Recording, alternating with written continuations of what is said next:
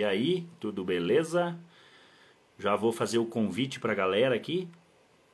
Então, só para colocar por introdução, como esse vídeo fica disponível depois para o pessoal que estiver assistindo, é, nós vamos fazer um bate-papo hoje com a juventude sobre política, sobre sociedade, enfim, fatores que são importantes para a nossa sociedade.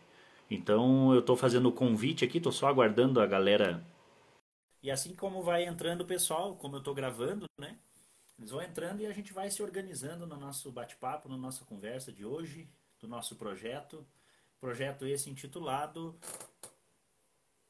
Que tal um bate-papo? Hoje, o que tal um bate-papo é com a juventude.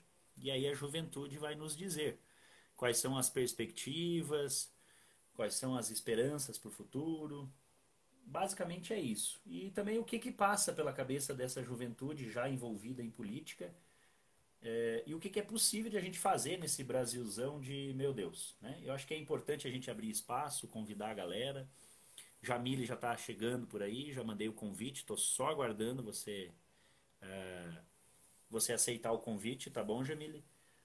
Estou uh, só aguardando o restante do pessoal chegar, que a gente vai fazendo a live falando com a juventude. A ideia é debater com a juventude que, que ela espera do nosso Brasil, o que, que ela espera, o que, que pode acontecer, o que que... Deixa eu ver, pedidos para participar, aqui, vamos lá, Jamile. Estou só aguardando o Arley e o Igor, tá? Olá, boa Opa. noite. E aí, tudo bem? Tudo bem. Eu fui só anunciando e, e fazendo porque essa parte toda fica depois disponível, salva, né? Então eu fui só dizendo qual é a nossa proposta em si, né? O, o, trabalho, o projeto em si, deixa eu chamar o Arley, aí, agora sim. O projeto em si se chama, não tem um nome ainda, eu estou pensando ainda, mas é, é, eu tenho chamado, apelidado de Que tal um bate-papo? E hoje, que tal um bate-papo com a juventude? E aí, Arley, tudo bem? Joia, boa noite, boa noite, Jamile. Tudo bem, boa seja bem-vindo, seja bem-vindo, Jam bem, Jamile também, seja bem-vinda. Eu estou só aguardando agora o Igor. Eu já vou apresentar vocês para a galera que estiver acompanhando. É, eu estava fazendo só uma introdução, porque depois fica disponível, né? Eu, eu deixo salvo na, na minha timeline. E é um projeto intitulado Que tal um bate-papo? Na verdade, ainda tem um nome, está sendo construído, né, Jamília? A gente ainda tem pensado algumas formas aí.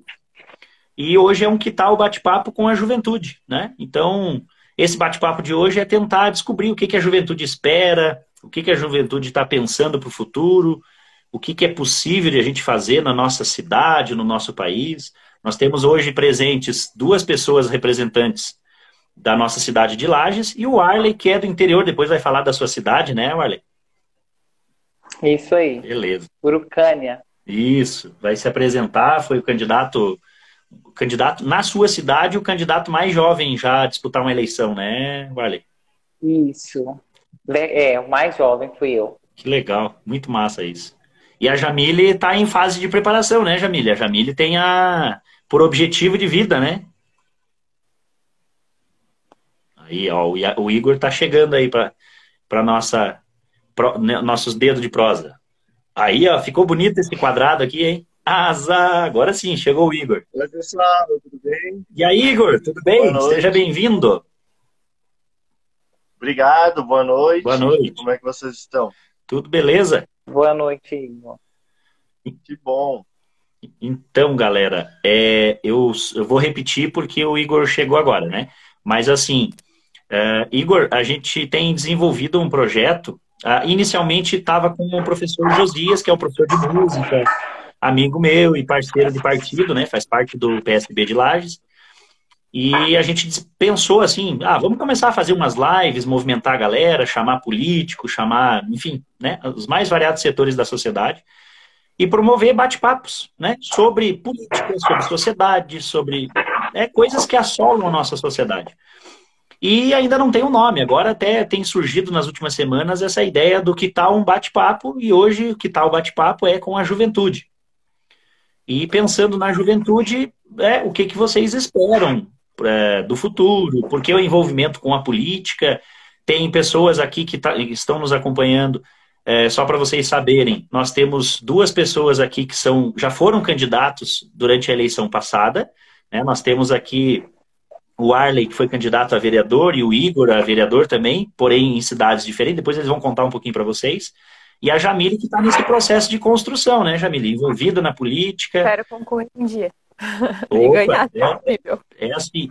Vai, vai, vai. Só para compartilhar com o pessoal que está aí acompanhando, a, eu vou, vou expor uma coisa que a Jamile comentou um dia. É, se tu me permite, né, Jamile? Ela dizendo assim. É, ela dizendo assim que ah, o, que as, o que a juventude da minha idade espera. Daí tá lá umas imagens, é, festa, baderna, pá. E a Jamile, o que ela espera? Daí tava lá o Congresso Nacional, né? Pô, ah, isso é. Eu me vejo daqui 10 anos. É, legal. é, eu não me recordo Ai, bem o título é da tua né? postagem, mas eu achei fenomenal, assim. Muito legal, né, Igor, né, Warley? Muito Nossa, bacana. Isso é inspirador. Legal, né? Ver a juventude já tendo um objetivo, assim, opa, é, quero chegar na, na, nas cabeças, como a gente costuma dizer aqui na nossa região. É, e é, estando lá é bom para todo mundo, né? para os jovens principalmente, tendo uma representatividade já. Exato. Mas enfim, eu já estou falando meio demais aqui. A minha ideia é que expor quem são vocês. É, vou pedir para vocês primeiro fazerem uma apresentação, quem são, o que fazem. Depois a gente entra para algumas perguntas mais voltadas assim, por que se envolver com política? Enfim, aí a gente vai fazer uma coisa não muito programada, porque aqui a coisa é fazer um bate-papo mesmo, né? Não é uma coisa muito metódica. Eu vou pedir para a Jamile se apresentar primeiro para a galera. Pode ser, Jamile? Pode ser. Bem, o meu nome é Jamile, eu tenho 17 anos, fiz recentemente. Sou filiada ao PSOL Lages, vai fazer um ano. Logo que eu fiz 16, eu já me filiei. Eu já fiz parte da UJC, União da Juventude Comunista. Já atuei também na Juventude Manifesta, que que é uma juventude do PSOL, jovens do PSOL. E hoje estou no PSOL Lages, né, no diretório, e também faço parte do MES, que é uma corrente, o Movimento Esquerda Socialista. E estamos na luta aí, né, por uma sociedade mais igual, com mais mulheres no poder e coisas do tipo. E eu, já falando sobre o porquê de ter entrado no, no meio político, né, eu assim, tive pessoas muito importantes para mim, inclusive professores. Um deles, um deles foi um professor de história que eu conheci no meio da oitava série, que me apresentou livros ótimos, assim, uma ideia ótima. Então foi uma das, uma das assim, eu, eu falo para ele, de vez em quando eu mando umas fotos para ele da, das militâncias, dos atos e falo, olha o que que você me transformou. Aí é, tem essa, essa é um, um, professor que foi muito importante para mim e todas as e quando depois que eu conheci esse professor, as pessoas que ele me apresentou também, né, pessoas importantes para o nosso país, deputados e etc. Eu acho que foi mais ou menos por aí que, que começou o meu interesse pelo tema lá em, lá em 2018, como se fizesse muito tempo, né? Ali no, no auge do bolsonarismo, daquela coisa, da, daqui, de tudo aquilo que aconteceu, né? Todo aquele caos. Mas foi por aí que começou a minha, a minha vida política. Poxa, que massa. É bom saber. Eu vou passar a palavra para o Arley. Faz uma mesma apresentação aí, beleza, Arley? Como é que tá aí a conexão? Joia. Tranquilo aqui. Todo mundo tá me ouvindo bem aí, gente? Sim, sim. A sua imagem está carregando aqui. Para mim também. O áudio tá bom. Isso. A imagem que tá um pouco travada, mas o áudio tá tranquilo. Peraí que minha internet, ela não... Será que ela vai ficar ruim hoje? Vai ficar bom, né? Acontece, faz parte. Semana passada também eu passei um perrengue com a entrada da internet. Peguei fogo. Vai, então lá, então, gente. Meu nome é Warner, eu tenho 22 anos. É, eu fui o candidato a vereador mais jovem aqui no município pelo PSB. Eu me filiei ao PSB em 2019. Vou fazer já é, quase dois anos de criação. E estou na política, minha paixão por política também, eu até comentei com a Jamila outro dia que a gente estava conversando, começou também pela, pelo professor, uma professora de história, que me apresentou um pouco sobre a política, eu comecei a entender um pouco a Era Vargas e comecei a entender um pouco sobre a sociedade também. E vi que problemas sociais que às vezes até eu mesmo passava podiam ser solucionados pela política. Mas é, precisava de alguém que estivesse interessado para resolver esse problema. E foi pensando nisso que eu recebi o convite para me candidatar. E eu falei, mas espera aí, o que, que eu tenho que fazer? Comecei a estudar, achei bacana a ideia, porque até então eu gostava de política, mas não me via como um candidato. Aí eu, porque eu, meu, meu sonho profissional, eu vou iniciar os estudos para ser jornalista. Então eu falei, não, totalmente verde da, da política. Aí é, eu recebi convite, me filiei e fui o candidato. Saí com muita experiência. Não fui eleito, mas saí com muita experiência. Hoje eu sou funcionário público e também faço parte do Juventude Socialista Brasileira. E estamos aí nessa era fora Bolsonaro com toda a força, com todo todo legado e ele vai sair, oh, Jesus. Queria dizer a galera agora, na força do ódio. Da força do ódio. Só que como a gente tem uma posição política, a gente não tem força do ódio. A nossa força é do amor, né, Igor? Vou passar a palavra. É, a democracia. Isso, vou passar a palavra para o Igor, tá bom, Igor? Certo. Então, quero agradecer a acolhida de vocês aí, Roger, é, por essa ideia, né, por esse espaço, né, por oportunizar que nós jovens possamos estar ocupando esse espaço também, né? Então, para aqueles e aquelas que não me conhecem ainda, eu me chamo Igor e fui candidato a vereador na última eleição aqui em Lages, né, pelo Partido dos Trabalhadores. É, eu era acadêmico de jornalismo, precisei trancar o meu curso esse semestre por condições financeiras, não consegui manter a faculdade, porque hoje eu estou fora do mercado de trabalho. Mas é algo que eu preciso retomar e quero retomar é, assim que possível, né? E aí também, é, apresentando um pouco é, da minha história, um pouco é, da minha atualidade, a gente percebe que isso também é um rosto é, das juventudes do nosso Brasil afora, né? Não é uma realidade que eu, Igor, vivo isolado aqui. A questão do desemprego, ter que trancar a faculdade por não conseguir manter, enfim. E, e acho que isso é um pouco do que me motiva a ocupar esse espaço político. E aí, é, fazendo um resgate de um, alguns aninhos atrás, eu sempre fui assim, uma pessoa muito, eu falava politiqueira, sabe? Então eu sempre gostei muito de política e sempre me envolvi em espaços que, que eu me destacava em relação a isso. Então, é, participei do Grêmio Estudantil da escola, é, participei de comissões que organizavam projetos escolares. É, em 2014, ainda muito, muito criança, muito adolescente, com 13 anos, participei de um programa chamado Jovem Vereador de Imagens. E aí, isso tudo foram bagagens que foram construindo e me trazendo onde eu estou hoje, né? E aí, uma coisa que eu conto, e eu sempre dou risada quando eu conto isso, é porque uma vez um café com amigos, com colegas, é, alguns filiados ao PT, eu bati na mente e falei assim, não, gente, mas o PT é o último partido que vocês vão me ver filiado na face da terra. Para mim não tem lógica me filiar no PT. E aí, inclusive, isso não é muito tempo não. 2016, é, eu bati a panela e gritava fora Dilma. E aí dentro de casa eu comecei é, a perceber, comecei a receber algumas orientações através de espaços que eu comecei a perceber que isso não fazia muito sentido. Então, assim, eu tenho minha militância é, com um grupo de jovens, com a juventude franciscana, né? E aí, de repente, lá no meu grupo de jovens, eu pensava assim, pô, mas isso aqui não tem relação com aquilo que eu discurso, né? A minha vivência não tem relação com o meu discurso. E aí foi onde eu passei um processo que eu falo, um processo de repolitização, né? De política mesmo. E aí aconteceu que aconteceu trouxe o técnico que eu hoje, né? Então, 2018 eu tive a oportunidade de trabalhar é, com um candidato a deputado estadual do, do PT. 2019 me filiei e aí 2020 entrei para a executiva municipal. Hoje eu sou é, secretário de finanças do PT em Lages. Agora estamos trabalhando em particular juventude também e é um pouco disso a minha caminhada, né? Não, não, ótimo. É, a gente vê que tem uma similaridade em algumas situações, né?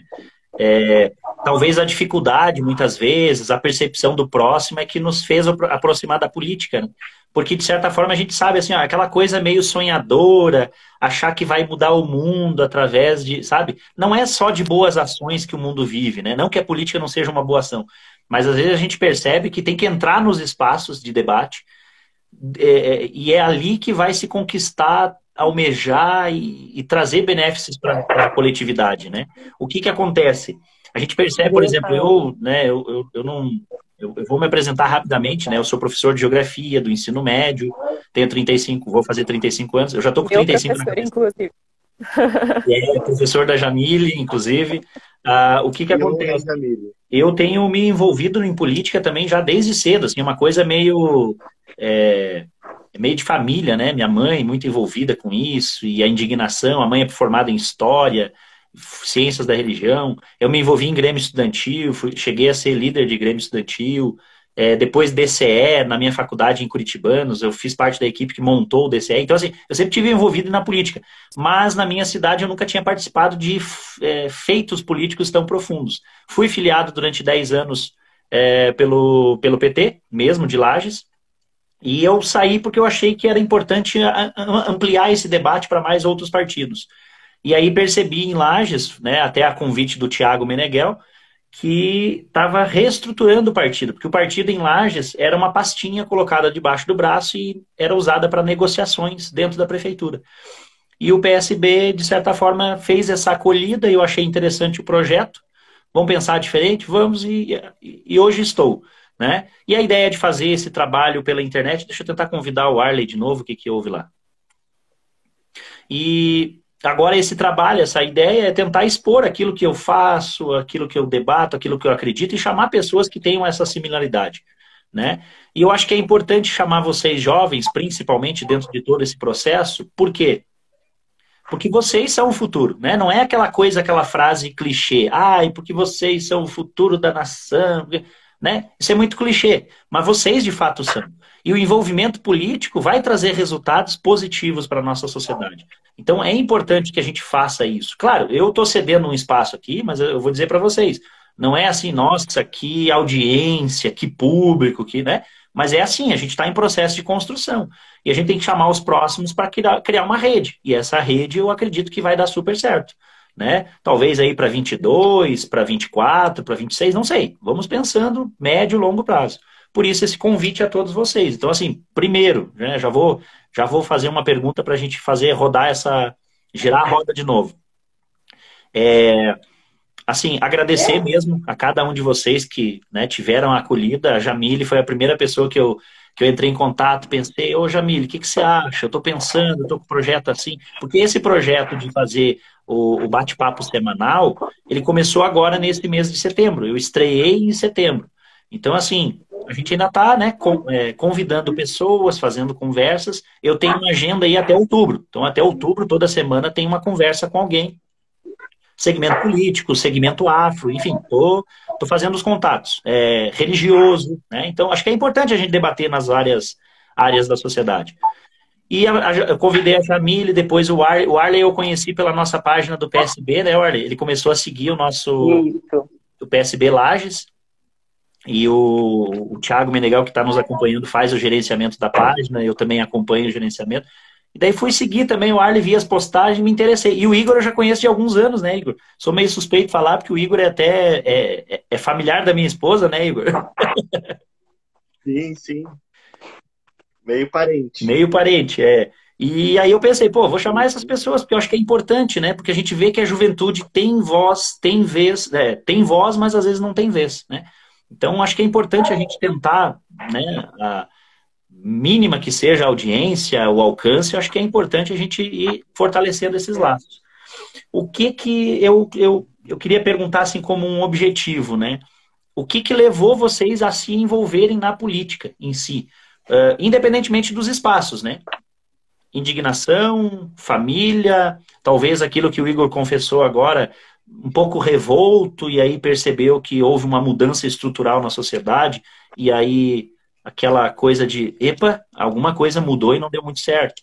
É, o que, que, motivou vocês, além do professor, além da, né? Porque sempre, sempre tem algum professor, né, que dá essa, esses insights, porque é o aprofundamento do estudo, né? A, a eu, eu, digo assim, na, na história, na sociologia, na filosofia, você tem contato muito com a desigualdade, né? Isso por, por si só, se você tem empatia, você logo acaba gostando dessas ciências, né? O que, que você me diz aí, Jamile? O envolvimento mais direto da, da política. Eu acho que uma coisa que sempre me, assim, desde pequena, sempre me, me incomodava quando eu passava assim na rua e via, por exemplo, pessoas pedindo dinheiro. Uh, ou pessoas que moravam na rua. Foi algo que sempre me incomodou, porque ao mesmo tempo que você via num bairro como o centro pessoas pedindo dinheiro, você também via apartamentos luxuosos escolas onde a mensalidade era mil reais, dois mil reais. Então, sempre, assim, desde criança tive essa, essa questão de pensar, que estranho, alguns, muitos, alguns, alguns poucos têm muito e uma grande maioria não tem nada ou quase nada. Então, foi mais ou menos por aí. Aí, essa, esse direto foi que essa indignação, ela era uma indignação de uma criança e ela foi cres... e ela cresceu. Eu fui me aprofundando. Eu entendi que isso tinha a ver com vários contextos, com várias realidades, com um sistema que era feito para que alguns tivessem muito e para que alguns tivessem muita coisa e para que outros não tivessem nada. E por meio disso, por meio desse conhecimento que, a gente, que eu fui adquirindo aos poucos, eu fui entendendo como que era a sociedade, como que eram as pessoas, e através disso foi onde me causou a maior indignação e que eu resolvi entrar diretamente e tentar lutar para que essa realidade que eu via e que me assustava mudasse pelo menos um pouco. Com, claro, com outras pessoas, né? Porque não tem como a gente mudar o mundo sozinho, né? A gente tem que sempre estar com alguém do nosso lado. E foi, acho que mais por essa indignação mesmo, com as coisas que eu via, eu fui me aprofundando e fui vendo que era muito mais complexo do que aquilo que eu imaginava. E por meio disso. Poxa, é, é interessante, né? Porque assim, ó, é, é, eu trabalho com ensino médio, né? A minha, a maior parte da minha, da, da, dos meus alunos, né? Da clientela que eu trabalho é ensino médio. E poucos têm essa, essa coisa assim da, de se preocupar com o próximo e fazer algo. Porque assim, não vou dizer, ah, eles não são maduros, eles não têm. Não, eles têm a empatia. Mas eles às vezes não enxergam esse caminho, né? Pô, mas o que, que eu posso fazer para fazer a diferença? Né? Talvez nós mais é, envelhecidos, adultos, talvez a gente não mostre também o caminho de forma certa. Né? Se a gente for de, for de forma a trabalhar muitas vezes de forma sistêmica, mostrar ah, porque você tem que estudar, porque você tem que fazer faculdade, porque... mas a realidade do cara às vezes não, né? Às vezes a faculdade é uma coisa tão longe, tão distante da realidade dele, que às vezes o professor mesmo fica devaneando em sala, né? Porque, enfim, não, não é não é tirar o sonho desse jovem, mas às vezes as pessoas não têm essa noção de mostrar os caminhos, mostrar que tem dificuldades, mas que é possível. Não é alimentar a meritocracia, né? Que ah, é só você se dedicar, acordar cedo, que tudo vai dar certo. A gente sabe que não é assim que funcionam as coisas. Né? Tem N processos dentro desse, dessa situação, você mesma falou, né, Jamil? Que dificultam muitas vezes a chegada desse jovem. É, é, Só Opa, complementando, desculpa, Roger essa questão é muito importante que você disse, que a gente, enquanto eu também quero ser professora, né, quero estudar história para trabalhar com política e para ah, ser professora. E é muito importante porque você, enquanto professor, deve perceber, você está numa sala, no meu caso, são 13, 14 alunos na nossa sala, são 13, 14 realidades diferentes. Então, você chegar ali e dizer que todo mundo pode ser o que quiser, que é só, que é só querer, não é assim que a vida funciona né? Assim, tem, tem pessoas que têm, por exemplo, que têm uma acessibilidade boa, mas já não é tão boa porque estamos falando de uma escola pública, uma escola estadual, que, atende uma, uma população humilde. Então, você chegar e falar para um adolescente que ele pode ser o que quiser, ainda mais no, da maneira ali, o público que a nossa escola atende é complicado, né? Porque são realidades diferentes, são N situações. Às vezes aquele, aquela, aquele jovem que está ali tem que cuidar de outros três irmãos, a mãe trabalha o dia todo, o pai ele nem sabe quem é. Então, são ou a família tá, às vezes os pais estão se separando, existem várias situações. Então é difícil a gente chegar para uma turma de adolescentes e dizer, ó, oh, vocês podem ser o que você quiser, basta vocês querer. Em uma sala de alunos ricos, talvez seja mais tranquilo, né, para eles serem o que eles quiserem, literalmente. Mas falando do contexto de pessoas pobres, é bem, é bem, é bem isso mesmo, assim, né? Não, não é tão fácil você ser o que você é. quiser. Não, exato. Bem, bem colocado, Javi. É, Warley? A minha. Então, agora a minha imagem tá boa, gente? Tá, agora tá. Agora. Ah, então tá jóia. Uh, a, a, entrar na política foi, para mim, é, por não me sentir representado. Eu achei falta de representatividade. É, como jovem, a gente sabe que existem N dificuldades, como a Jamila acabou de dizer. E agora, para você conseguir se colocar. Então, tipo assim, claro que a gente tem sonho, a gente tem os nossos objetivos. E, de certa forma, é que, às vezes são coisas que, para a gente sozinho, é difícil alcançar. Eu acredito que o poder público ele tem muito em ajudar as pessoas. E muito também abrir caminhos. Porque, às vezes, é, muitas, muitos jovens hoje que a gente tem perdido por essa criminalidade, perdido por é, o mundo dos vícios, drogas, crimes, etc. e tal, são jovens que no futuro podiam, podiam ser uma pessoa que contribuísse com a sociedade. Então, por exemplo, eu defendo muito, aqui na minha cidade, eu defendi muito isso durante minha campanha, e hoje continuo apertando essa bandeira para que os, os parlamentares eleitos frisem isso, a questão de projetos sociais para poder tentar focar o jovem, tirar ele um pouco da vulnerabilidade das ruas. E não tinha isso. Por exemplo, a gente busca pelo nosso primeiro emprego. Então, tipo assim, a, a burocracia para você conseguir um primeiro emprego é muito grande. E muitas vezes existem jovens que não têm capacidade de bancar um curso, por exemplo. É, certa vez uma empresa aqui na região soltou N número de vagas, mas para preencher as vagas tinha que ter os requisitos de cursos, é, alguns cursos. Esses cursos não eram distribuídos gratuito. Então, só quem pagava que conseguia o seja, Então, quer dizer que quem não tinha dinheiro para poder pagar aquele curso não ia conseguir um emprego naquela empresa. E hoje em dia, todas as empresas exigem alguma coisa. E o poder público praticamente de braços cruzados, ou seja, é, se o meu está caindo na minha conta todo mês, o resto que se dane. E aquela eu sempre falei, não, não pode ser assim. Então, é, é, eu, eu, comecei a ver aquilo de uma outra forma, falei, não, pode resolver, pode ser diferente, pode mudar. E por não me sentir representado. Certa vez eu ouvi um político dizendo assim, que se você não se sente representado por nenhum político, talvez você seja o político que vá te representar. Então eu falei, não, é, eu, talvez isso seja para mim. E eu fui, comecei a pensar, a refletir, e quando recebi o convite, como eu tinha dito no início da live, eu não me vi, embora eu gostasse de política desde o meu nono ano, quando eu comecei a aprender a era Vargas, etc e tal, não me via uhum. como político. Mas é, depois que recebi o convite, comecei a me ver como e falei, não, se eu posso, eu vou, vou tentar. E tentei, e, e não fui eleito, mas saí com grandes destaques, recebi muitas mensagens, e já é, no final da campanha, recebi, a, recebi já a mensagem de pessoas que apoiavam outros candidatos, que já tinham afirmado cabos eleitorais de outros candidatos. Não, Marcos, a caminhada foi linda, foi bacana, e você pode contar comigo para a próxima. Então, tipo assim, é, mostrando realmente o que veio, porque eu acho que a gente precisa disso.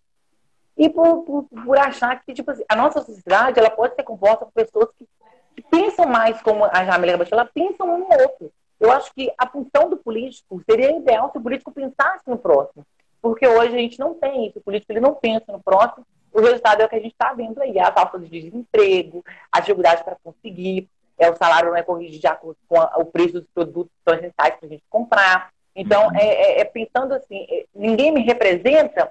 Eu falei, não, eu quero representar. Eu quero dar, mostrar o que eu vi, eu quero ter a minha chance, a oportunidade e daí eu comecei a entrar na política. E não me vejo saindo dela mais. Que massa.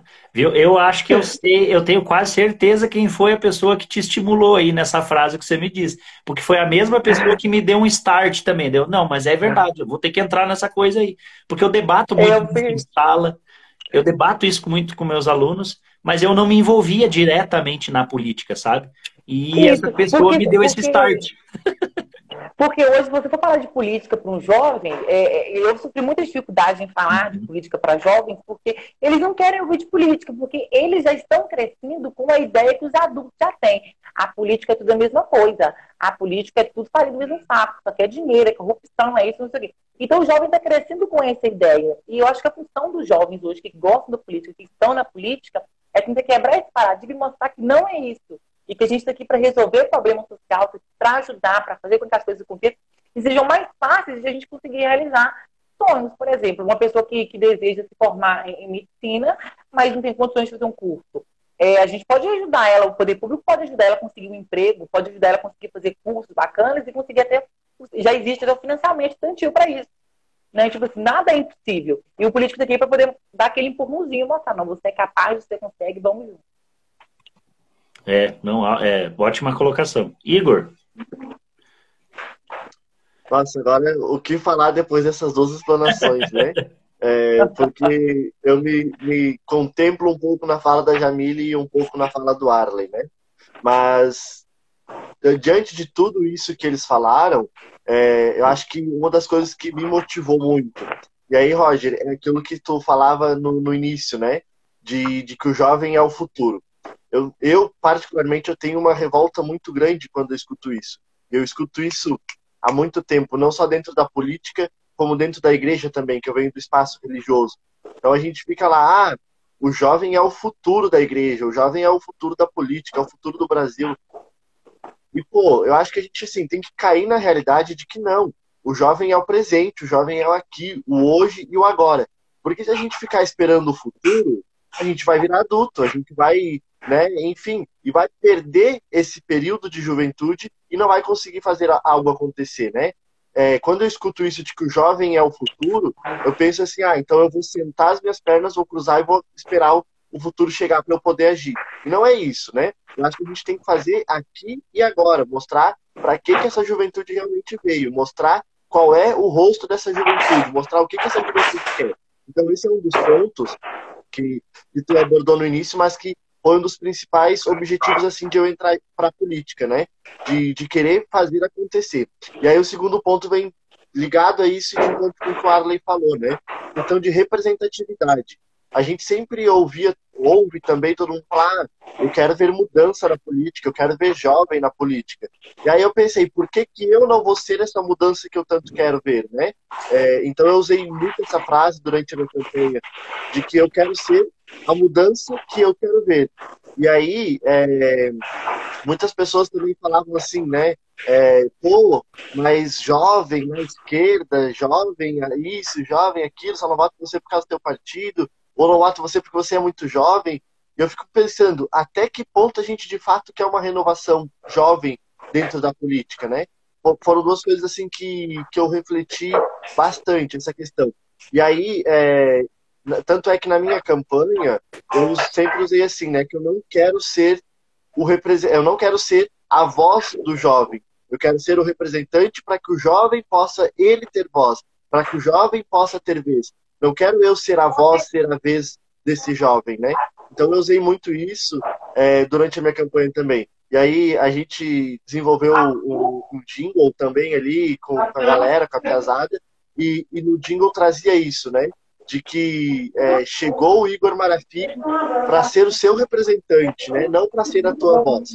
E, enfim, então um pouco disso tudo, dessa questão de representatividade e dessa questão é, de indignação com isso. Mas, ao mesmo tempo, também, é, por exemplo, nós que estamos aqui almejamos estar ou disputar algum cargo eletivo, né? Mas a gente precisa também trazer presente a realidade de que nem todo jovem, nem toda pessoa que entra para a política quer disputar um cargo eletivo, né? Existem maneiras de contribuir, de fazer com que é, esse contexto seja diferente, com que a sociedade seja diferente, sem disputar um cargo eletivo. Então, é participando, é estando lá junto da comunidade, em grupos de base, né, nas periferias mesmo, é, tanto humanas, geográficas, existenciais, fazendo a vida acontecer, fazendo o diferente acontecer, né? É, então, é um misto de tudo isso que me traz e me, e me mantém hoje dentro da política, sabe? É, o, o, o, ponto que você falou, na verdade, cada um de vocês contemplou uma próxima pergunta, que era exatamente nesse sentido, assim, como conquistar esses espaços, porque você bem falou, assim, ó, eu, eu, eu confessei, né, falei para vocês que eu, eu tenho 35 anos, e assim, para mim, tudo que eu tentei me envolver foi sempre difícil, porque eu não tinha idade, porque você é muito novo, porque você não sei o quê, porque assim, eu com 22 anos, eu já estava dando aula na universidade, né? Porque eu já tinha me formado com 21. Eu, eu entrei para cursar o mestrado 21 para 22 e 22 anos eu já estava dando aula no ensino superior, sabe? Mas a dúvida sempre recorreu sobre a minha pessoa, né? Assim, é, eu mostrei através do trabalho, mas assim, é uma caminhada, é um suor, ó, uns cabelinhos se perderam nessa brincadeira, sabe? Porque as pessoas sempre duvidam da tua capacidade, isso é fato. Então, é, eu, eu, eu achei muito legal a gente fazer essa conversa, eu fazer essa conversa com vocês, porque talvez vocês estejam passando por coisas que eu certamente passei. Claro, eu não me envolvi, uh, como você falou, Igor, não me envolvi politicamente nas ações eletivas, né, de ser candidato. Mas os espaços que eu tentei representar e fazer um trabalho diferente sempre foram difíceis. Então, assim, o que eu tenho para dizer para vocês é que às vezes vende essa ideia, ah, porque vocês são a juventude, vocês são o futuro, mas, pô, por que, que você não dá espaço agora? Você tem que esperar eu ficar adulto, ter outros objetivos na vida, família, né? É, enfim, outros envolvimentos da minha vida. e aí a política vai ficar terceirizada, enfim. A gente precisa renovar a política também, né? Acho que vocês vão de concordar. Porque, assim, essa velharia que está coordenando o país, a cidade, o Estado e o país, e eu não estou falando velharia em idade, que fique bem claro, né? Velharia de consciência, de não ter percepção de que o mundo é dinâmico e que a política tem que acompanhar isso. Gente do céu, onde é que a gente vai parar? A gente está num momento exatamente que a, a, as velhas práticas estão presentes e toda essa grande maioria dessa leva que entrou na política recentemente entraram com rostinhos novos. Né? O Igor falou agora ali, é, teve candidatos que venderam essa ideia de ser jovem, porque eu sou jovem, eu represento o jovem, e hoje estão lá fazendo atrocidades, entende? Então, assim, é, nem sempre a juventude é tão clara com aquilo que tem por objetivo. Acho que é interessante o que você falou, e assim, eu, eu tô lá para representar toda a sociedade, fazer a mudança dentro da estrutura, né? Não tô lá para representar o jovem, porque quando eu vou representar o jovem é muito, né? Só para finalizar o que eu queria falar, eu estava me recordando quando vocês estavam falando, vocês conhecem o Gilberto de Menstein? Ele era colunista, tem o Catraca Livre, colunista da Folha de São Paulo. Tem um livro que ele lançou lá na década de 90, que é O Cidadão de Papel. E tem um, um, alguns trechos desse livro dele que falam assim, ó, que o jovem é o termômetro da sociedade. Por que, que é o termômetro? Se o jovem não tem perspectiva, que é o que acontece muitas vezes, né? Não tem perspectiva, ah, não quero me envolver com política, eu não vejo futuro, né? É o termômetro. Quer dizer, se o jovem é o termômetro, ele está mostrando que a sociedade não está deixando bons frutos para ele e ele não vê perspectiva de futuro. E de fato é isso que tem acontecido né? Então veja bem, e ele escreveu isso lá em 90, 91, já prevendo, veja bem, lá era recém-democratizado. E ele já falava nisso, gente. A sociedade, o jovem é o termômetro da sociedade. Se algo não está legal, se algo está errado, e estatisticamente é, de fato, né? Se a gente tem uma juventude que não tem qualidade de vida, saúde, por exemplo, a gente não tem um adulto que vai ter um bom trabalho, um bom salário, portanto, uma boa produção econômica para o país. Então, né? Ele falou uma coisa meio óbvia, mas usou um termo bem relativo, que era o termômetro. Né? Então isso é bem preocupante. O que, que a gente precisa fazer para abrir esses espaços, Jamile? Para que vocês tenham representatividade, para que vocês sintam-se, principalmente, acolhidos, né? Eu achei muito importante também quando o Igor estava falando, eu lembrei de uma live que eu fiz no, no Dia da Mulher, para a página do, do PSOL, com uma, uma amiga minha, uma mulher trans, preta, jovem, e a gente falava sobre essa questão do silenciamento, só que na nossa, ali no nosso contexto, silenciamento de mulheres jovens. E isso dá para levar para todos os jovens, né? Algo que a gente ouve muito, tipo, ah, você tem, eu quando eu tinha, você tem 17 anos, você acabou de entrar agora. Então, é esse é um silenciamento, né? Uma forma de silenciamento porque você é jovem, você não tem tanta experiência, porque você, porque eu tô há tantos anos aqui e eu acho que a gente fala de igual para igual, né? A gente precisa falar de igual para igual. Se for preciso, eu já disse isso várias vezes. Se for preciso bater de frente com um deputado aí que tá há 20 anos no poder, eu não tô nem aí. Se eu discordar dele, eu vou falar e se for preciso dar de dedo, a gente dá de dedo. Porque não é. E é justamente isso que é conveniente para o sistema, que a gente, enquanto jovem, fique caladinho, quietinho, isentão, de boa, fica aí na sua, não, não se posicione politicamente, porque esse, a maioria dos jovens fala que odeia política, que política é coisa chata, que não gosta de política. E é justamente isso que o sistema quer, jovens não politizados que não questionem, né? Jovens que. Por que, que o nosso presidente ele é tão contra Paulo Freire? Porque Paulo Freire é a favor de que o jovem se questione, de que o jovem se, de que o jovem pergunte, de que o jovem diga, ó, oh, tá errado, ó, oh, não é assim. E o nosso presente é para ele, porque um jovem que é questionador e olha para esse governo vai questionar e vai ser contra o presidente. E sobre essa questão de como a gente chegar até esse jovem, é importante a gente estar nesses espaços para falar de jovem para jovem, né? Porque, como eu já disse uma vez, eu, por exemplo, enquanto mulher, às vezes sobre certos temas me sinto mais segura para conversar com mulheres. Enquanto jovem, eu acho que é interessante jovens conversarem com jovens sobre o tema, mostrar como é importante a gente estar ali, que isso tem a ver com tudo.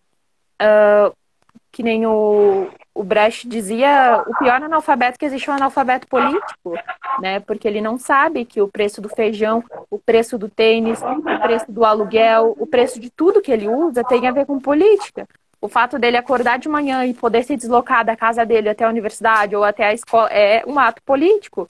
Então, é muito interessante a gente estar nos espaços de universidade, de escolas, dos encontros de jovens, está conversando com alguém na rua, a pessoa pergunta, você fala sobre, para que a gente possa conversar de jovem para jovem e mostrar que sim, a política é importante e que é algo que está no nosso dia a dia, que está presente em tudo que a gente faz e que quase tudo que fazemos é um ato político, né? Então acho que é interessante por isso e por esse lado. É, é importante o que você fala. Tem o pessoal, o, o é, desculpe, eu acho que é Jefferson Fleury, o Thiago Meneghel, eles têm comentado bastante aqui, é, tendo nos auxiliado aí, colocando alguns comentários que inclusive têm nos auxiliado nessa descrição, né? O Thiago colocou por último, aqui teve alguns que eu não consegui fixar para vocês, tá, gente?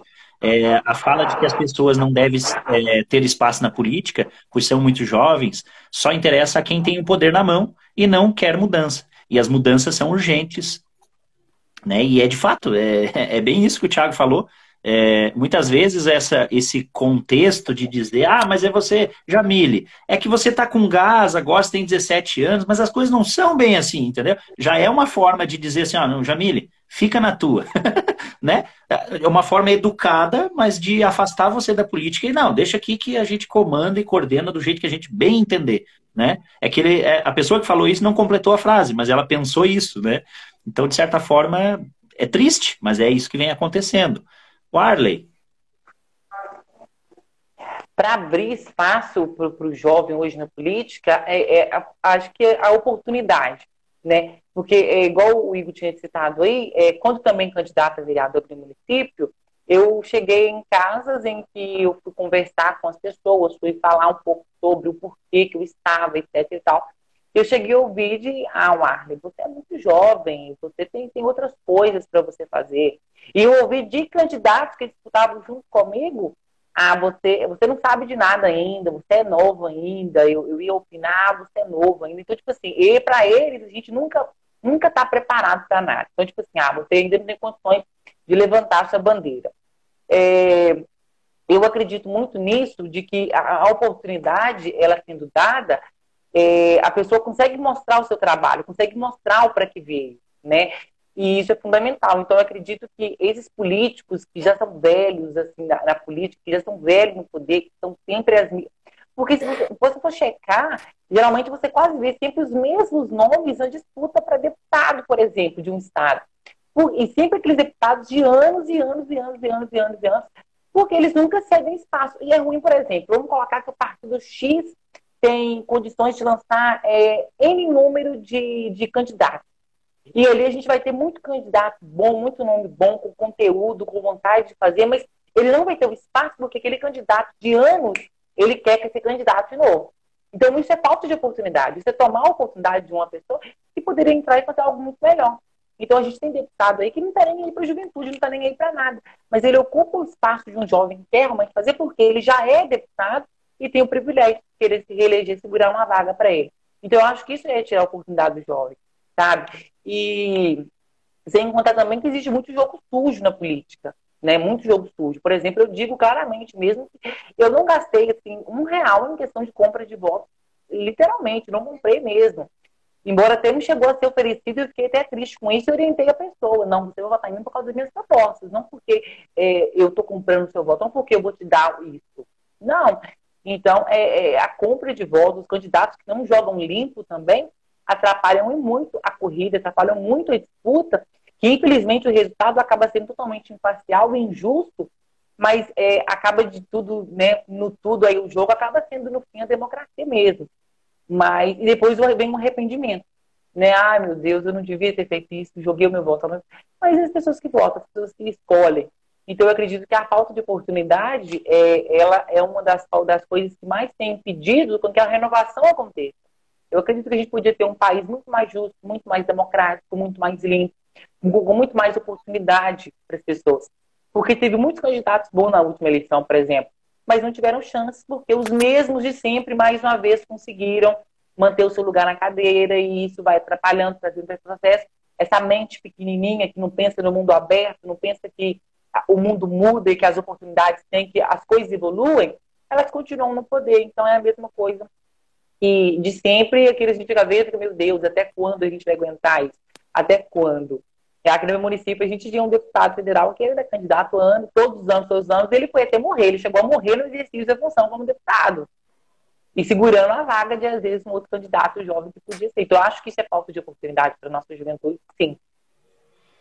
É, e, eu tinha comentado no começo da live o, os partidos que são, né, é uma pastinha debaixo do braço e, daí, e aí, é, que secretaria que tem aí para mim? Ah, então, é, quantos cargos? Ah, então, vem aqui, sabe? É, o, o, o, nosso PSDB Sim. de Lages era usado exatamente assim, né? Tinha uma pessoa, duas ali que gerenciava o partido, mas o partido era um partido de pastinha. E aí não abre essas oportunidades que vocês falam, exatamente. Exatamente. Um, um outro ponto que eu acho que é importante também, já te passo a palavra, tá, Igor? É, mas é que vocês têm falado coisas que é, assim estão em consonância, sabe? Tá? Tem uma conexão com aquilo que eu também acredito. É, a gente vê um movimento muito forte nos, nos partidos progressistas, principalmente de esquerda, a preocupação na formação, né? Pegar lá o Arley e dizer, olha só, aqui ó, o PSB tem agora a autorreforma um livro que traz uma perspectiva, uma literatura, uma orientação do que, que o partido almeja.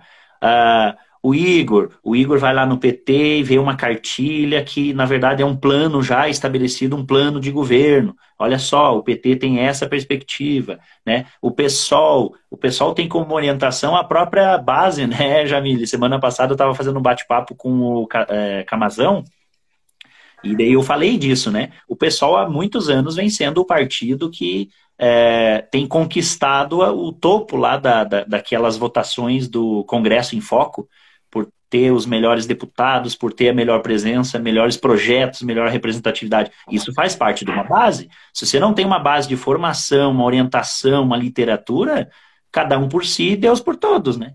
Então, acho que isso é importante, né? Dois pontos o partido não ser uma pastinha de alguém e o partido ter um projeto. Aí é, é o diferencial, porque é o que precisa. Porque também você colocar o jovem na linha de tiro e dizer, ah, vamos lá, Igor, é, boa sorte, se vira, estamos abrindo as portas. Também não adianta, né? Se eu não der base, ó, Igor, o partido é assim, vai ter isso, vai ter aquilo, né? Então, o Arley, a Jamile, enfim, né? Citei o, o Igor pela, pela proximidade. Mas, é, de fato, né, acho que duas, duas situações. Não ser um partido engavetado e ter uma proposta de formação. Acho que esse é o ponto. Né? Igor, pode seguir falando. É, eu acho que tu já pegou um gancho assim, enorme para minha fala, sabe? É, e eu acho que esse processo todo se dá com jovens protagonistas, né? Eu acho que o primeiro ponto é, nós, jovens que hoje estamos dentro de um partido, ser protagonista dentro desse espaço, né? Dentro do partido, dentro da política como um todo, de modo geral. É, não fazer com que o partido seja é, essa pasta que, que é carregada embaixo do braço. Então, é fazer a diferença, aquilo que eu falava na minha primeira fala, né? De, o, do jovem ser o hoje, o aqui o agora. Então, fazer a diferença, mostrar por que a gente veio. E aí, o segundo ponto que eu queria abordar, é, pegando um gancho que fala do Arley, é quando ele fala em questão de oportunidades, né? Eu acho que, às vezes, é, nós não podemos ficar esperando que as oportunidades sejam dadas para nós, né? Às vezes a gente precisa chegar e colocar o pé na porta, falar para os dinossauros da política, né? Para os dinossauros dos partidos e falar, oh, eu estou aqui, eu quero esse espaço, né? eu sou jovem, eu estou aqui, eu quero fazer a Então, às vezes, faz necessário um pouco dessa rebeldia da juventude para que a gente comece a ocupar esses espaços de fato, né?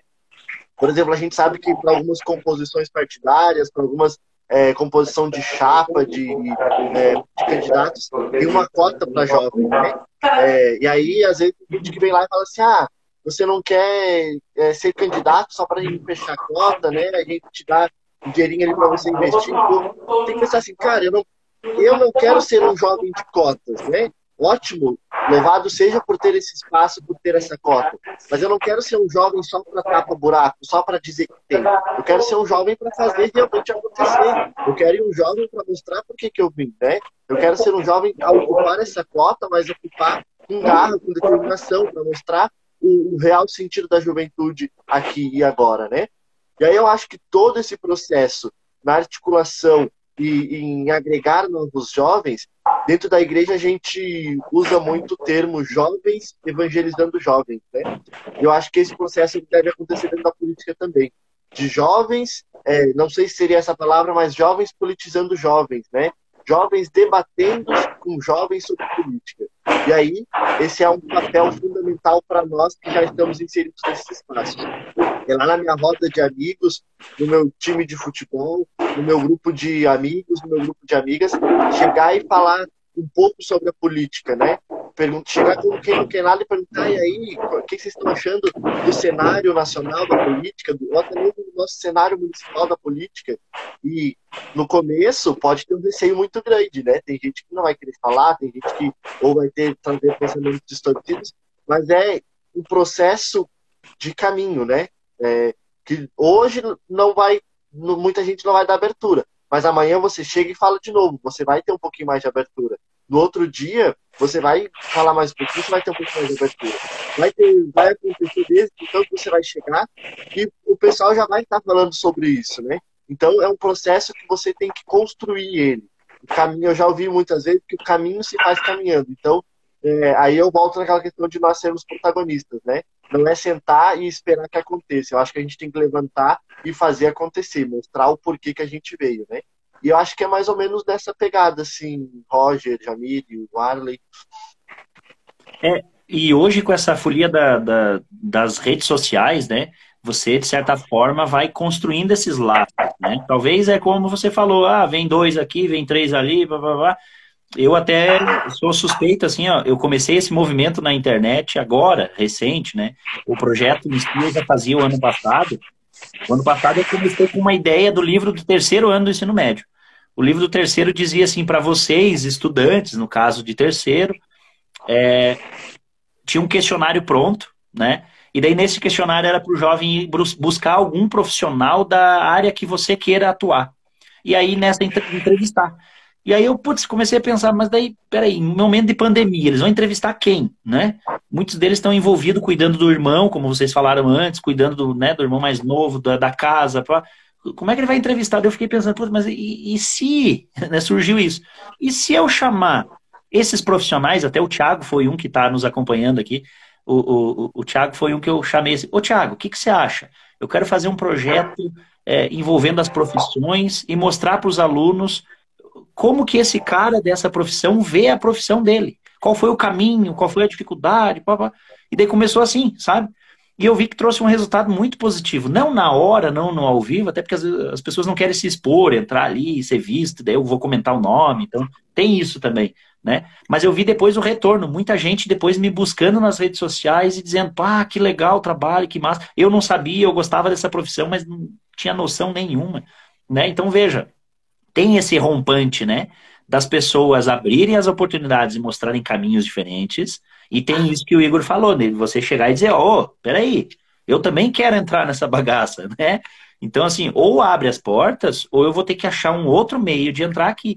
É igual você falou da questão das cotas dentro dos partidos, que é uma dificuldade, né, Jamile, que as mulheres vêm enfrentando nos partidos, porque os partidos vão lá, colocam, ah, Jamile, quer pôr o nome aí, só para cumprir a cota. Não, você não precisa fazer nada, Jamile. Só bota o teu nome aqui para a gente cumprir a cota. Olha que absurdo isso. Não trabalhar uma conscientização. Só na época da eleição chega, como aconteceu, né? Em partidos aí sofrendo agora punições e vamos ver para a eleição do ano que vem, por ter cumprido a cota de forma irregular, sem a participação popular. Né? Então, acho que a Jamile está dentro desse processo geral, né? Porque, assim, é uma figura feminina, é uma figura jovem e que tem toda essa caminhada pela frente, né? Eu não estou querendo te desestimular, né, Jamile? Mas, assim, você, claro, já tem essa noção, né, Jamile, de que né, o caminho não é tão fácil assim, né, como aparenta ser. É, sobre essa questão, tem uma, uma pergunta que ficou encafifada, eu fiz um registro aqui, e essa questão do movimento estudantil, né? O, o que que acontece? Uh, eu passei por essa situação, sabe? De, de pegar, é, de ir abrindo esse, essa possibilidade de conversa na escola e muitas vezes aquele, aquela vista grossa, aquela coisa, ai, que cara chato, vai tocar nisso. E como o Igor falou, tem estudantes que hoje estão voltando nas minhas redes sociais, me seguindo e dizendo, pô, professor, aquilo que você falou lá no primeiro ano do ensino médio, agora o cara já está até com família formada. E, então, assim, é um processo de construção lenta, árdua, porque às vezes eu, pessoalmente, eu não via retorno, sabe? Eu falava, angustiava os alunos, pensava, pô, vou fazer uma revolução, daqui a pouco nós vamos fazer um movimento aqui no bairro Guarujá, porque eu sou professor lá no, no Pinto Sombra, e daqui a pouco a gente vai sair de plaquinha na rua protestando, sabe? A minha cabeça no começo era essa. E não é assim, né? É um processo lento, árduo. Hoje eu tenho um retorno deles porque eles são profissionais, eles são indivíduos na sociedade, e eles têm voltado para mim e dito assim: Bah, professor, o que você falou aconteceu, é assim, assim, assado. Então é legal, né, você ter esse retorno social, né? Ah, mas assim, aí eu vou para outra pergunta. Como que a gente pode fazer isso através das escolas, através dos movimentos estudantis, que é uma coisa que muitas das escolas abandonaram, deixaram de lado? É, o que, como a gente poderia fazer isso? Esse movimento para resgatar lá na escola esse estudante a começar a se envolver com as coisas da escola e, enfim, essa é uma pergunta que eu faço e eu confesso, não tenho uma resposta para isso tão tão objetiva. Vou deixar aberta para quem quiser comentar. O que, que vocês acham? Sigo na ordem? Sim, sim. Agora voltou. Tá um pouco travadinho a imagem, mas tá. Dá para escutar bem. É, eu não sei se você pegou a última parte da minha fala. Sobre a relação dos movimentos estudantis, como trazer isso para os espaços escolares? Isso, isso. Como né, ebulir isso lá dentro da escola, né? Posso dar início? Pode, pode. Eu acho, uh, até comentei com vocês no grupo que a gente fez para falar sobre essa live, que algo que me pegava muito na, nas juventudes que eu participava, nos movimentos, nos grupos de, de jovens, né, de movimentos estudantis, é a falta da preocupação com o jovem de escola. Porque a gente vê muito os atos sobre as universidades, a, as universidades federais, as particulares, uhum. as estaduais, e às vezes a gente esquece de falar sobre a escola, né? Sobre até por isso que a maioria das pessoas que eu conheço falam que se politizaram só depois que entraram na universidade. Talvez por essa uhum. falta de cuidado com o jovem que está na, na escola, né? Que está ali no ensino médio, que está no ensino fundamental, ali, oitavo, sétimo, nono ano. Porque a gente tem que trazer para eles essa realidade sobre aquilo que eu já disse, né? De mostrar a importância de se politizar, de, se, de questionar, de se questionar e tudo mais de questionar o sistema, de questionar tudo que tudo que nos incomoda e tudo que nos afeta. Então, os movimentos estudantis, até dentro do nosso partido tem bastante, tem o, a manifesta que eu falei, tem o Juntos também. Então, é importante esses movimentos estudantis trazer para dentro das escolas, ocupar esses espaços de fala, trazer, por, trazer essas falas para os lugares, reunir os alunos, conversar sobre, não, de uma maneira, de uma maneira assim, bem interessante, né? De jovem para jovem, como eu já disse. E também buscar, buscar entender aquela pessoa, né? Mostrar que eu acho assim, o, o os grupos com jovens que eu participei do, do movimento estudantil é um lugar muito acolhedor para a gente que é jovem. A gente tá, parece que a gente está assim, numa roda de amigos. Eu falo muito isso às vezes nas, nas reuniões do nosso partido. Parece que eu estou numa roda de amigos, assim, conversando de amigos para amigos.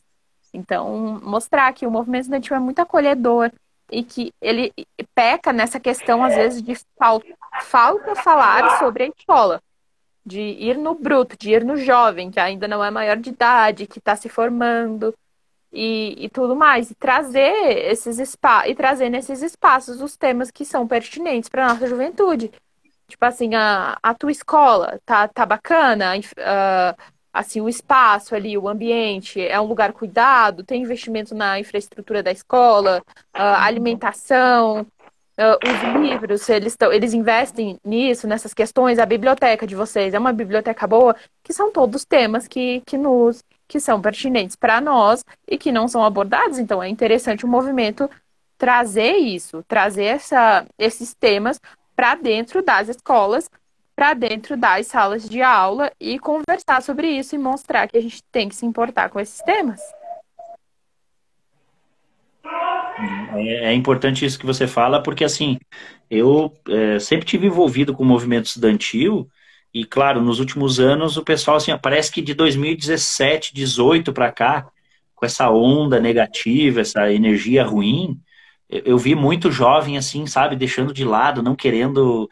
É, enfim, talvez eles tenham percebido que a coisa ficou meio pesada, ou porque. Eu não sei, sabe? Eu, eu, eu confesso, assim, para vocês que eu tenho uma certa dificuldade de entender por que, que o jovem teve um certo afastamento. Eu estou falando isso da, da, do ponto de vista da, da escola que eu trabalho né? Porque a provocativa está sempre sendo feita, sabe? Uh, e eles percebem, às vezes, as contradições de fala dos professores, né? Porque, querendo ou não, eles acabam comparando, né? Um posicionamento de um professor, o posicionamento de outro. Então, eles têm isso, sabe? Mas talvez esse estudante, será que ainda não, é, não se vê refém da nota, da aprovação? Eu ainda sinto isso, sabe? Que talvez eles respeitam alguma fala de um professor ou de outro, porque o professor ainda tem o poder da caneta, né? Apesar que a gente saber que, né, ter certeza que isso é muito subjetivo. Então, eu, eu fico também aberto nessa questão, sabe? não tenho uma resposta de novo, né? Quer comentar, Warley, o que, que você acha? O que que, enfim. É, eu também fico meio sem uma resposta sobre isso, mas eu só acho que seria bacana, porque como eu tinha dito aqui já também sobre, é, hoje o jovem ele já o jovem ele já vai se desenvolvendo na questão política com, com o pensamento X.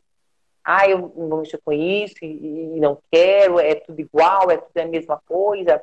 E, então, acho que seria muito bacana também, então, frisar no movimento estudantil, frisar nas escolas mesmo, os jovens, falar mais abertamente sobre a política, sobre a representatividade, mostrar que, tipo, está vendo a sociedade? Está vendo aqui, gente, se a saúde não funciona, é, tem uma pessoa que pode melhorar a saúde, que pode buscar e lutar para que isso aqui aconteça. Sabe os deputados que aparecem aqui de quatro em quatro anos? Você tem uma pessoa que pode ir lá e cobrar deles posicionamento para eles representar o município. Então, eu falo uma, uma forma mais aberta para eles sobre a política, porque eu acho que isso que é importante para mostrar que, tipo assim, não é aquela coisa de uh, aquele bicho de cabeça, é uma coisa simples, fácil de, de, de fazer, que pode revolucionar e pode mudar muito a vida, a sua vida, a vida das pessoas que você ama, a sua sociedade onde você convive. Então, eu acho que seria muito bacana falar mais abertamente sobre política também, para que o jovem já não cresça com aquele pensamento pequeno, que, ah, isso, isso, isso. Não. É uma coisa aberta, eu consigo fazer, é fácil, é simples. E é, com o princípio de tudo, se não tá bom, troca quem tá lá. Coloca outro no lugar. Porque assim pode ser que melhore. Não melhorou, não coloca outro, até que melhore, para a gente poder entender como que, que as coisas funcionam e, e vão seguindo para frente diante. De preferência, não coloca uma pessoa mais besta que a besta que tá lá, né? Ah, pelo amor de Deus, né, gente? Igual ele não, igual ele jamais. É, eu acho que assim, é, é, eu, eu não sei, é que tem horas que a gente fica meio na dúvida, né? A gente pensa assim, às vezes eu até, eu tenho, eu tenho o Josias que eu falei para vocês do projeto, é, quando a gente acha que tá no fundo do poço, pois eles conseguem cavocar mais um pouquinho, né? Então, assim, talvez... E ainda mais um pouco ainda. Pois é, talvez esses quatro Quando anos aí sirvam de uma lição, né? piorar, né? Piora. É, olha a questão da ONU, né, gente? Não sei o que é aquilo. Não eu não vamos pensar assim que vai piorar. Não vamos pensar se vai piorar, porque se pensar que piorar, né, Jamil? Piora. É, porque é, é, gente, é que... A gente, de certa forma, a gente sabe que, que o cara ele pode surpreender, né? Ele sempre vai surpreender a gente negativamente. Sim. Mas a gente pensa não, certo agora ele vai pelo menos ficar calado, assim, que, que tem aquela frase, né? Bolsonaro calado é um poeta. E agora ele vai. Agora ele vai. A ONU, o cara tá na ONU, né? Assim, não. É um idiota. É um idiota. É, eu vou vergonha nacional, porque eu acho que a gente tem o Brasil, tipo, fazendo as aberturas de pronunciamento, aquela coisa toda chique, bonita lá, de anos, e ser, tipo assim, o nosso, porque querendo ou não, o presidente está representando o país lá, né? e fazer aquilo, falar aquilo. Então, tipo assim, uma coisa que, que não existe, uma coisa que só ele vive, que ninguém está vivendo aqui. Então, eu acho que, tipo assim, é algo muito vergonhoso mesmo. E, e, e em questão, por exemplo, também, todos os outros líderes vacinados, o único não, não, não o único que defende o, a, o uso da cloroquina, o único que de todos que cumpriu as regras, o único que, tipo assim, é, demitiu ministros, exonerou o ministro, porque o ministro defendeu que era certo, porque não, não defendeu o ponto de vista dele que era todo errado. Não, então você sai e coloca outra pessoa. Tipo assim, eu acho que um país como o nosso, a gente tem um SUS, que é um dos maiores sistemas públicos de saúde da América Latina, e que demorou a iniciar a vacinação. E, acima de tudo, o Ministério da Saúde, que é vida, a saúde cuida das pessoas, cuida do país, ser liderado por um militar que não entende nada do assunto, eu acho que isso é, é, é, é algo que você pensar assim, realmente, cara, ele é louco e eu não sei o que ele está fazendo aqui. É, quando ele falou sobre o país maravilhoso, que, que ele era presidente, eu falei, será que é o presidente do Brasil que tá ali? É o mesmo? Não é Eu acho que ele é, pre ele é presidente eu... do Brasil e de outro país também, né? É, porque o, o país maravilhoso, que ele, a, o auxílio emergencial de 600 dólares, por exemplo. 800 uhum, dólares. Ele. ele falou que, que, ele pagou um auxílio emergencial de 800 dólares. E zerou a corrupção, de acordo com ele, em oito meses de governo ele conseguiu zerar a corrupção. Peraí, gente, vamos falar sobre, sobre isso, né? Pelo amor de Deus, nunca, né? É, é triste isso, gente. É, a gente, na verdade, dá para fazer uma live só sobre isso, né? Porque é tanta só palhaçada. Só né? para dar risada é tanta, dele. É, é, tanta palhaçada dessa, dessa atual gestão que, assim, dá, dá três lives aí, tranquilo. É, vou passar a palavra para o Igor. Igor, pode. É, domine. certo. Então, é, resgatando a questão que a gente estava falando sobre a, a importância é, dos movimentos estudantis, né, de a gente falar sobre isso, eu acho que isso pega muito na minha fala anterior, né, sobre a questão do protagonismo juvenil. É, louvado seja vocês que tiveram professores que conseguiram é, trazer essa realidade para dentro das escolas, para as turmas de vocês, né? Que conseguiu despertar dentro de vocês essa questão política, essa questão social. Eu, por exemplo, não tive esse privilégio de ter professores assim, né? É, então, assim, se, se tinha alguns que se posicionavam, era muito nublado ainda, não era é, com visibilidade, com, né, com pulso firme assim sobre isso. Então, é, isso faz a total diferença na vida do jovem dentro da escola, né? E aí depois aquela questão que eu falava da questão do protagonismo, né? Eu acho que o protagonismo ele é fundamental nesse processo. É o professor que está lá dentro da escola utilizar dessa ferramenta, utilizar desse espaço para fazer com que o jovem seja protagonista dentro desse espaço, né? E aí, consequentemente, ligando política, ligando é, o contexto social como um todo. É, eu, eu nos últimos dias eu, eu tive uma conversa com, com o pessoal é, de igreja, né, mas com jovens na região, falando sobre a questão do protagonismo juvenil dentro da igreja, né? É, e aí a gente via que lá que assim muitos vinham para a igreja só por, por, questão de obrigação ou só porque preciso concluir minha catequese, porque sabe? E eu acho que a gente está muito é, fechado em relação a isso. É, recentemente, antes de eu trancar o curso da faculdade, eu tive um trabalho é, sobre a questão da, é, da militarização ali do, do, do, regime militar, né, da ditadura militar. E aí eu, eu falo regime militar e vocês vão entender o porquê que eu me expressei agora como regime militar, como regime, né? É, o professor simplesmente formou os grupos, ele formou os grupos e ele disse onde qual aluno estaria, né? Então a gente tinha um grupo que precisava é, defender a ditadura militar, um grupo que precisava contrariar a ditadura militar e um grupo onde falaria das diretas já. Dentro da sala é, tem eu, mais uma companheira que inclusive filiada ao PT e, e, mais dois ou três que se, se identificam com a esquerda, mas não tem filiação nenhuma, envolvimento nenhum.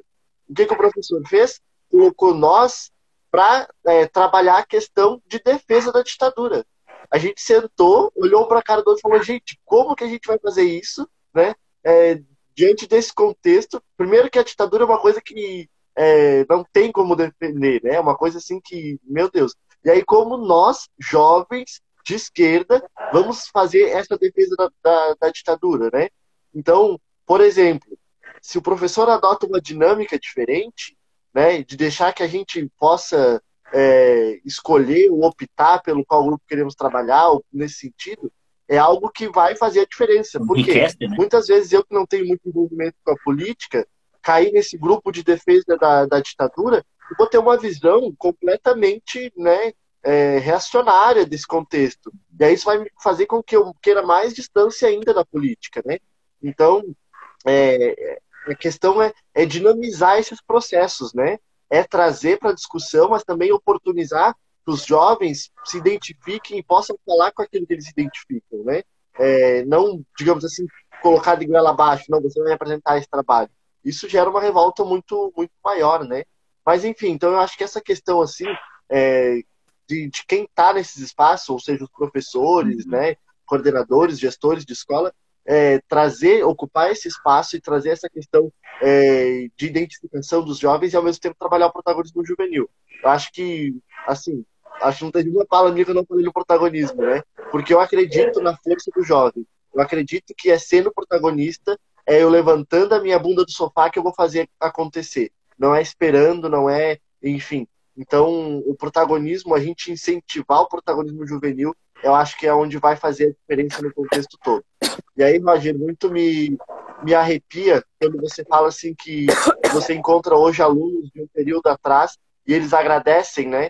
É, ou comentam algo. Cara, eu acredito muito, muito nessa, na questão da educação. Eu acho que a gente precisa investir, se a gente quer uma sociedade é, diferente, se a gente quer uma sociedade mais justa, mais igualitária, a gente precisa agora investir com peso na educação, nas crianças, né, nos jovens. Por quê? É, eu acho que esse é um processo muito longo. Não é com estalar de dedos, não é com uma ação social ou com uma ação, com um projeto de hoje para amanhã, a gente vai conseguir mudar essa realidade. A gente precisa trabalhar a conscientização. O Arley falava muito na questão de que os jovens já vêm com essa visão negativa da política, né? Já cresce vendo o pai e a mãe não querendo se envolver na política. E aí é onde nós temos que entrar nas escolas, nos espaços e mostrar, incentivar para que a gente tenha um retorno daqui 5, daqui 10, daqui 15, daqui 20 anos, né? Então, é, muito me arrepia quando tu fala isso, porque é, é, algo que eu acredito assim muito. E que, infelizmente, a gente não, não vê investimento, a gente não vê algo dessa forma, né? É, assim, só para comentar, não sei se todos lembram e se o Arley teve conhecimento, mas de alguns anos atrás, eu não vou me recordar quanto tempo, talvez o Roger seja conhecedor, do professor Misael, que uhum. aplicou uma prova, né, algo nesse sentido, é, com essa questão política, e aí levou levou processo, né, o Roger, por algumas questões que ele trazia, abordava na prova, alguns pais se revoltaram com isso, porque isso não era maneira de, de trabalhar na escola, que o professor tinha que ser neutro. Pô, né, eu acho que a gente tem que ser assim, é, trabalhar um Paulo Freire, né, uma visão de educação libertadora. E aí, falando de educação libertadora, a gente ouviu muito uh, em protestos e isso faz real sentido agora falando sobre o nosso presidente. Por que, que ele não investe na educação? Porque ele sabe que a educação derruba eles, né? Não ele, mas essa corja toda. Por que, que eles não investem? Porque eles sabem que a educação é, é, a única capaz de fazer a realidade ser diferente, é a única capaz de desmascarar tudo isso, né? Então, é, eu acho que a gente precisa de fato ocupar esses espaços é, e nós que não estamos dentro do, do, do, do, espaço educacional, das escolas, das universidades, é, enquanto formadores de opinião, nós temos que achar uma maneira, um método de a gente conseguir é, ocupar esse espaço e de trazer essas opiniões, trazer esses debates, né? É, eu, eu, quando eu estava na faculdade, no início da faculdade, eu tinha uma bolsa do artigo 170, né? Que tem aqui no estado, uma, é, chamada Unedu.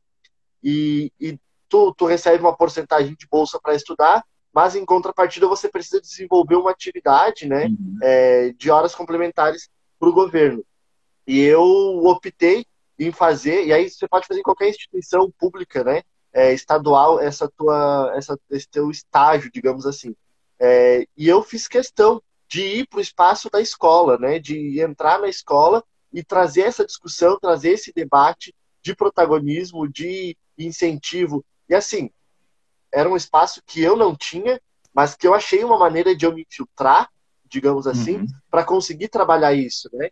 Então, é, eu acho que a gente precisa estar tá muito atento a esses espaços que é possível a gente ir entrando devagarinho, é, né, para apresentar novas ideias, novas propostas, e naqueles espaços que a gente não consegue entrar devagarinho, a gente entrar com os dois pés mesmo, e aquilo que eu falava na minha outra fala, mostrar o porquê que a gente veio, né?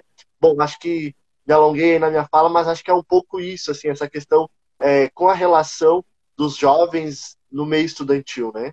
Não, mas é, é importante, acho que tudo que vocês vêm falando vem, vem na, na tonalidade, né, de que precisa abrir esses espaços. Uma coisa que eu sinto muita falta, assim, eu, eu trabalho há 15 anos, eu sou há 15 anos que eu sou professor. Há oito que eu estou na escola permanente por causa da efetivação. Mas uma coisa que eu sinto falta mesmo é essa aproximação da universidade. A universidade mesmo, assim, pegar esses projetos que ela tem de extensionismo, bolsas, e, e colocar como obrigatoriedade, sabe? Olha quantos cursos de graduação tem aí.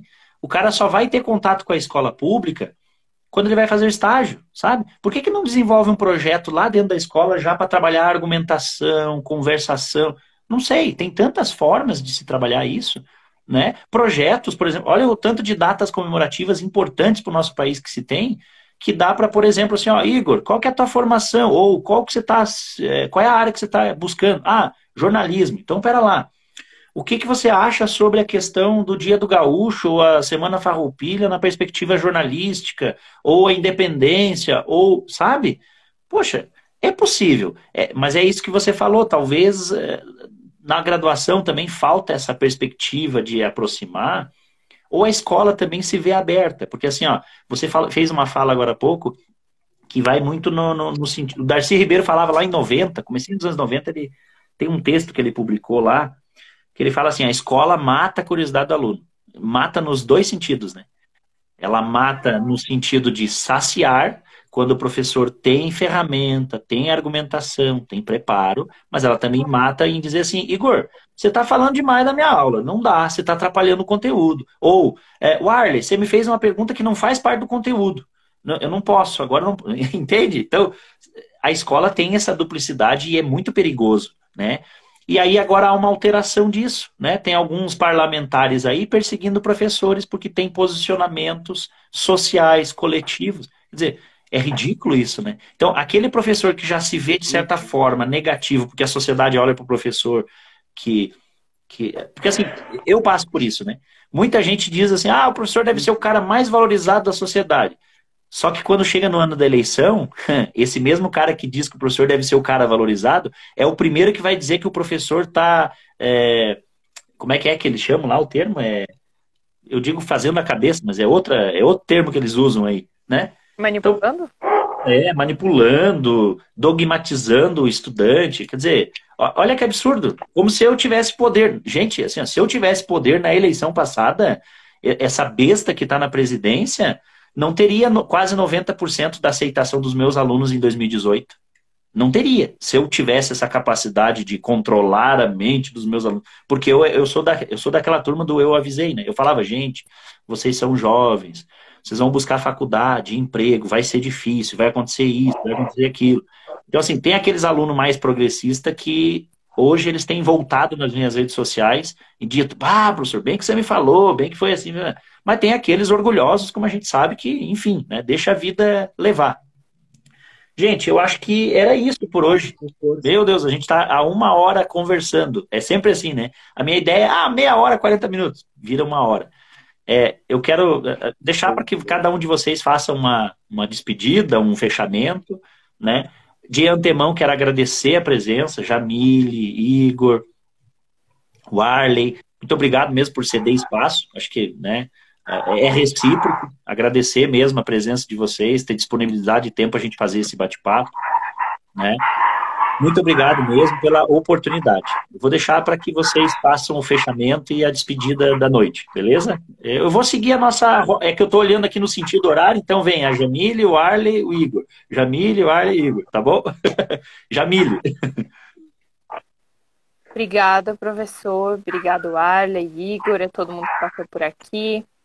Queria... Só falando uma coisa assim, puxando para o que foi falado, eu tive um professor de geografia na sexta série Olha que, olha que problemático. Um professor de geografia do sexto ano, onde eu lembro que uma aluna perguntou para ele o que, que era ditadura. Tem 11 para 12 aninhos. E ele uhum. disse que ditadura era a época que a população de bem vivia tranquilo e que os vagabundos eram presos. Então, assim, que problemático, né? Para um professor tá falando isso para crianças de 11, 12 anos. Que problemático. Mas, enfim. Falando sobre a nossa live, dizer que é muito importante a gente estar aqui nesses espaços, dizer que é importante que eu quero ver, que eu vou ficar muito feliz em ver cada vez mais jovens na política, cada vez mais pessoas LGBTs na política, cada vez mais mulheres, cada vez mais pessoas pretas, mostrar que a gente tem que estar nesses espaços, que a gente tem que falar, que a gente tem que ser ouvido, que a gente tem que exigir ser ouvido. Dizer também que a gente tem que estar em todo um ambiente que a gente se sente bem e que as pessoas têm que lidar com isso, queiram ou não. Que vai ter cada vez mais mulheres ocupando seus espaços, cada vez mais mulheres trans, homens trans ocupando seus espaços, cada vez mais pessoas pretas, cada vez mais jovens e, todo, e todos esses grupos que, que eu, eu não gosto do termo minoria, sabe? Porque eu acho um termo assim que parece que somos uma coisa muito pequena e não somos, somos algo gigantesco. E também quero dizer que é muito, muito interessante a gente estar aqui, agradecer ao professor Roger, a todo mundo que participou, a todo mundo que interagiu. E que é isso. Um abraço para todo mundo, boa noite. Valeu. Roger, posso fazer um. Só puxar uma coisinha, fazer um convite? Pode, pode, pode. Aqui é sempre mesmo. O dia 3 a gente vai, vai ter o ato da frente, da frente fora Bolsonaro Lages.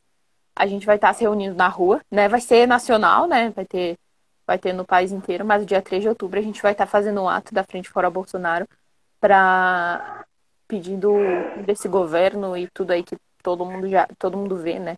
Tudo que acontece nesse dia a dia e todo mundo que possa estar colando lá com a gente.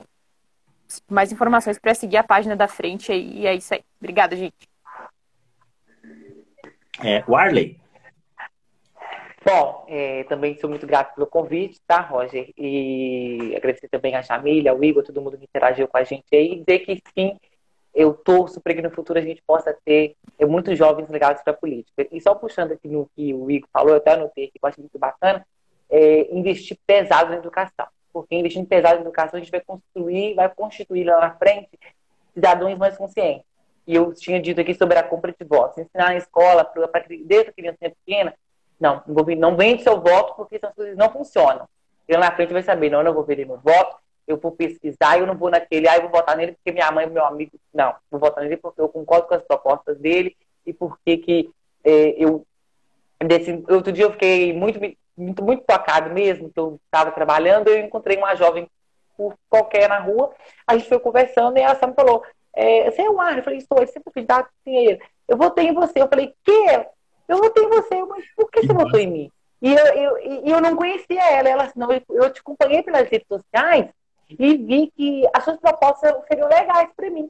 Então aquilo me deixou assim, falei, não, gente, eu não vou desistir disso nunca, que é muito bacana. Então, investir na saúde, investir na educação, culpa, é a gente construir na frente cidadãos mais conscientes. E parabéns ao Roger por ser professor, eu admiro professor, eu gosto de educação, e já Jamile também, que quer ser professora. Eu acho fundamental a gente ser professor, e eu acredito muito e torço para que a gente possa ter um país que valorize esse profissional, que cuide do futuro do nosso país. Porque eu acho que se a gente quer uma economia bacana, se a gente quer uma é, saúde bacana, tudo funcionando bacana, tem que ter profissional. Quem ensina o profissional é o professor. Então, eu acho que quem forma o profissional é o professor. Eu acho que a gente ter, é, investir fundo, a gente valorizar o profissional é fundamental. Então, é muito obrigado por interagir, gente. Eu falo demais mesmo. Boa noite para todo mundo. E por mais encontros assim, mais jovens da política sempre fora Bolsonaro. Fora Bolsonaro.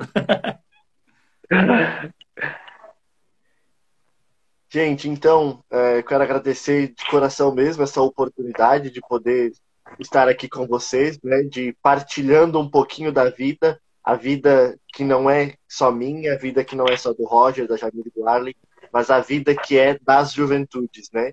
Dessa juventude que ousa lutar, resistir e ocupar esses espaços. Então, para mim é uma satisfação enorme poder estar aqui conversando com vocês. Eu falo que hoje o que me motiva e o que dá sentido à minha vida é a juventude, não a minha juventude, mas a juventude de modo geral, né? É a juventude no meio religioso, é a juventude no meio político. Isso é, é o que me sustenta e que me dá força para continuar. Então, poder estar aqui junto com vocês, que também se importam, que também reconhecem a importância da juventude na política, é motivo de muita satisfação e muita alegria. Né? Eu queria só, é, antes de, de, de terminar minha fala, dar um abraço para o Frei Carlos, lá de Minas Gerais, aí, conterrâneo do Arley, né?